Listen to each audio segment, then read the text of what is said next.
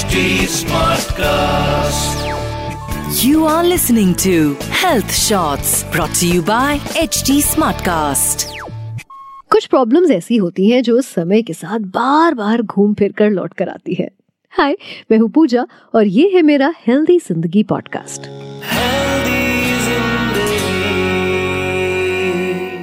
आज हम हेल्दी ज़िंदगी पॉडकास्ट में बात करेंगे एक ऐसी प्रॉब्लम की जिसने हमें रह रह कर परेशान किया है, जिसका सामना हमें करना पड़ता है। और ये प्रॉब्लम है हेयर फॉल की। जी हाँ हेयर फॉल और ये जो प्रॉब्लम है ना, ये डबल की स्पीड तब पकड़ लेता है, जब मॉनसून आता है।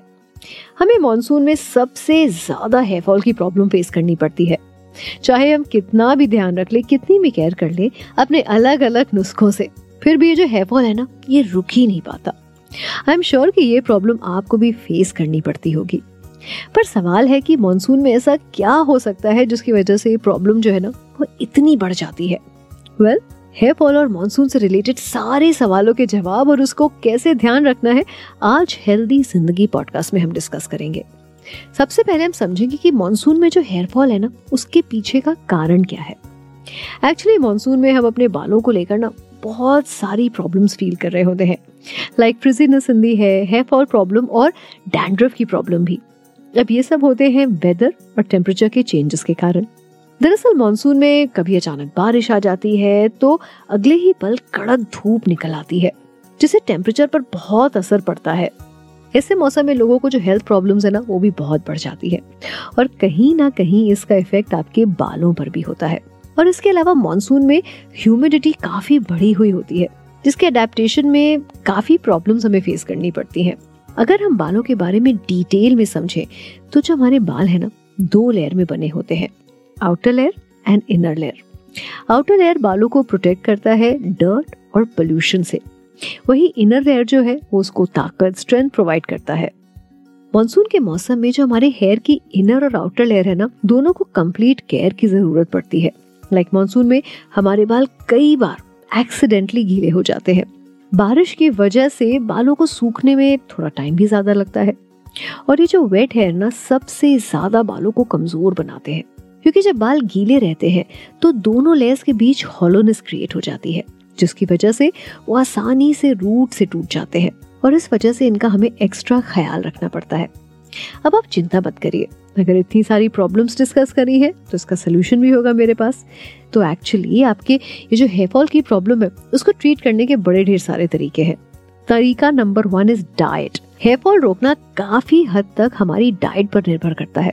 After all we are what we eat तो अपने हेयर फॉल को अपनी डाइट से आप कंट्रोल कर सकते हैं। सीजनल वेजिटेबल्स को आप अपने डेली रूटीन में शामिल करिए। उसका कंजम्पशन बढ़ाइए और इसके अलावा नट्स एग्स सीड्स आलमंड्स जैसे जो आइटम्स है ना, जो साल भर मिलते हैं, वो आप अपनी डाइट में ज़रूर शामिल करिए।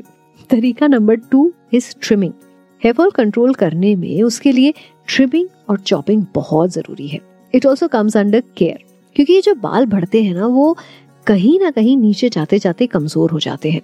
तो वैसे बाल काफ़ी हद तक रफ हो जाते हैं और उनमें स्प्लिट एंड्स दिखाई देने लगते हैं, जो बाल पूरी तरह से खराब कर देते हैं। क्योंकि ये सारी चीज़ें बालों को काफ़ी कमज़ोर करती हैं, इसीलिए टाइम टू टाइम ट्रिमिंग जो है आपके बालों को हेल्दी रखती है और जो नीचे कमज़ोर बाल है, जिनको आप कंघा करते समय खींचती हैं और जिसकी वजह से हेयर फॉल होती है, उसको भी रोका जा सकता है।